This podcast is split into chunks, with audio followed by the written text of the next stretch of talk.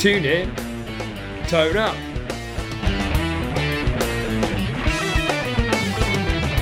Your one stop shop for guitar tricks, tips, techniques, and advice.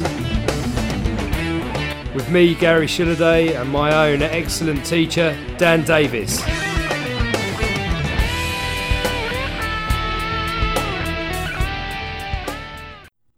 Hello there, everyone. This isn't the usual tune in, tone up style podcast. So if you come here for that, I'm sorry if you're disappointed, but hopefully you'll just be able to humour me for a minute or two. There's uh, no Dan here, it's just my own stream of consciousness, really. And I just wanted to give you an update and just talk about one or two things. I did see Dan yesterday and we had a lesson. I've had a couple of lessons actually since we did the True Fire stuff. Yesterday's lesson, Dan showed me the Rosanna solo by Toto, and it's been really good the last couple of lessons to just be able to focus on my own playing. In the first lesson, since we did the True Fire mini series, we talked about rhythm. A friend of mine, in fact, said to me that he heard this great musician, and the thing that we feel separates musicians is rhythm. So I've been working really hard on that. I've been using this program called Earmaster and then my guitar as an interface instead of clapping a rhythm. So it's kind of sight reading and coming up with a rhythm on the spots. And I found that really rewarding and useful as one ex- aspect of rhythm playing. And then after I had the lesson with Dan, I got home last night and found out that the great and now late Jeff Beck has died. So I wanted to talk a little bit about that. Dan and I are going to do a series, another mini series of podcasts, and I think that's how we're going to go about doing these podcasts going forwards. We'll release them in sections, and this mini series is going to be about rhythm playing. I'm going to tackle things like the use of a metronome, the use of programs like Earmaster. We're going to look at some trickier rhythms, what you can work on in order to try and hone that skill. So when I heard that Jeff Beck had died, I was, well, like any guitarist and all of you out there, completely gutted. The first thing really I did was, well, I heard from my dad, who messaged me and said Jeff Beck had just died of bacterial meningitis. And immediately I messaged Dan, who uh, was equally shocked. A bit of an interchange took place on WhatsApp, and I spent a few hours last night on some live streams from some brilliant guitar influencers who are out there. Rick Beato did a live stream. He was with Tim Pierce, and that was that was just really interesting and excellent. I recommend you go back and look at it. When that finished, I then listened to a Rick Beato episode about Jeff Beck, which was incredibly illuminating, focusing in on Jeff Beck's playing at Ronnie Scott's. I think it was mostly Where Were You?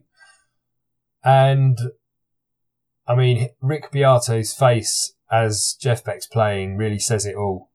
So I really recommend watching that episode. It's called Why Jeff Beck is Uncopyable.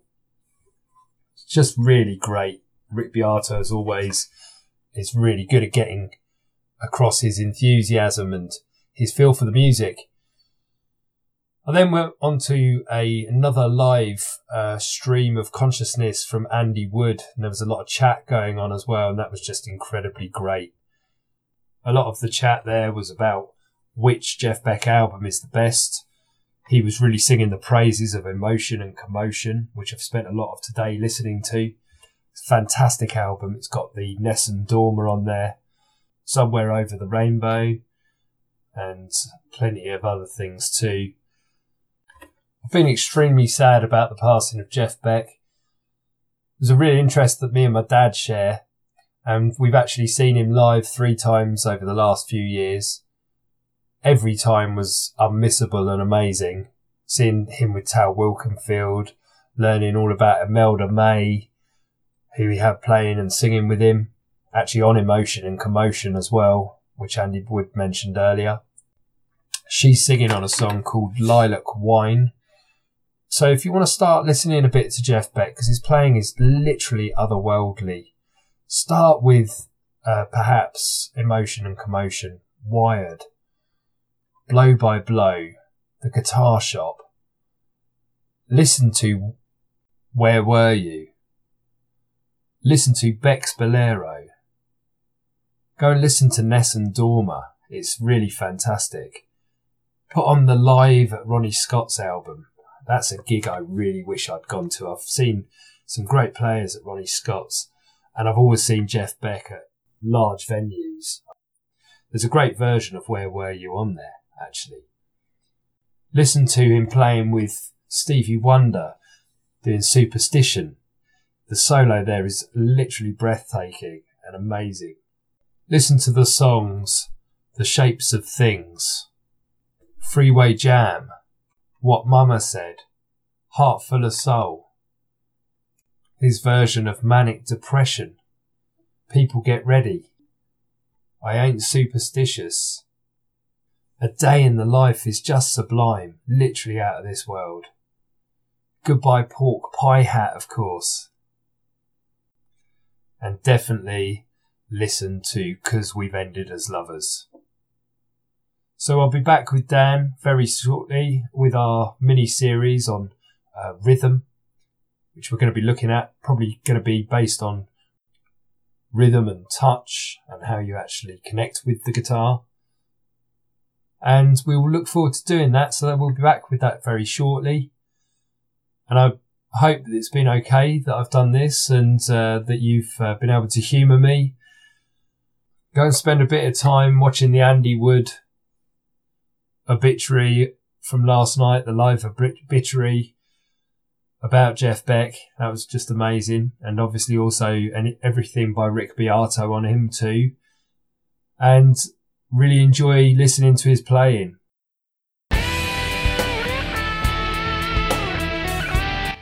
Stay tuned for more episodes, jams, improvisation ideas, and well informed thoughts about amps, pedals, and guitar tone. If you enjoy this podcast, leave us a review on iTunes, find us on SoundCloud, or see our website on tunein-toneup.com. Here you'll find show notes, tabs, and further research and resources. It's also a good place to get in touch. We hope you're finding these lessons as interesting and as useful as I do, and if you have any suggestions, we'd love to hear them.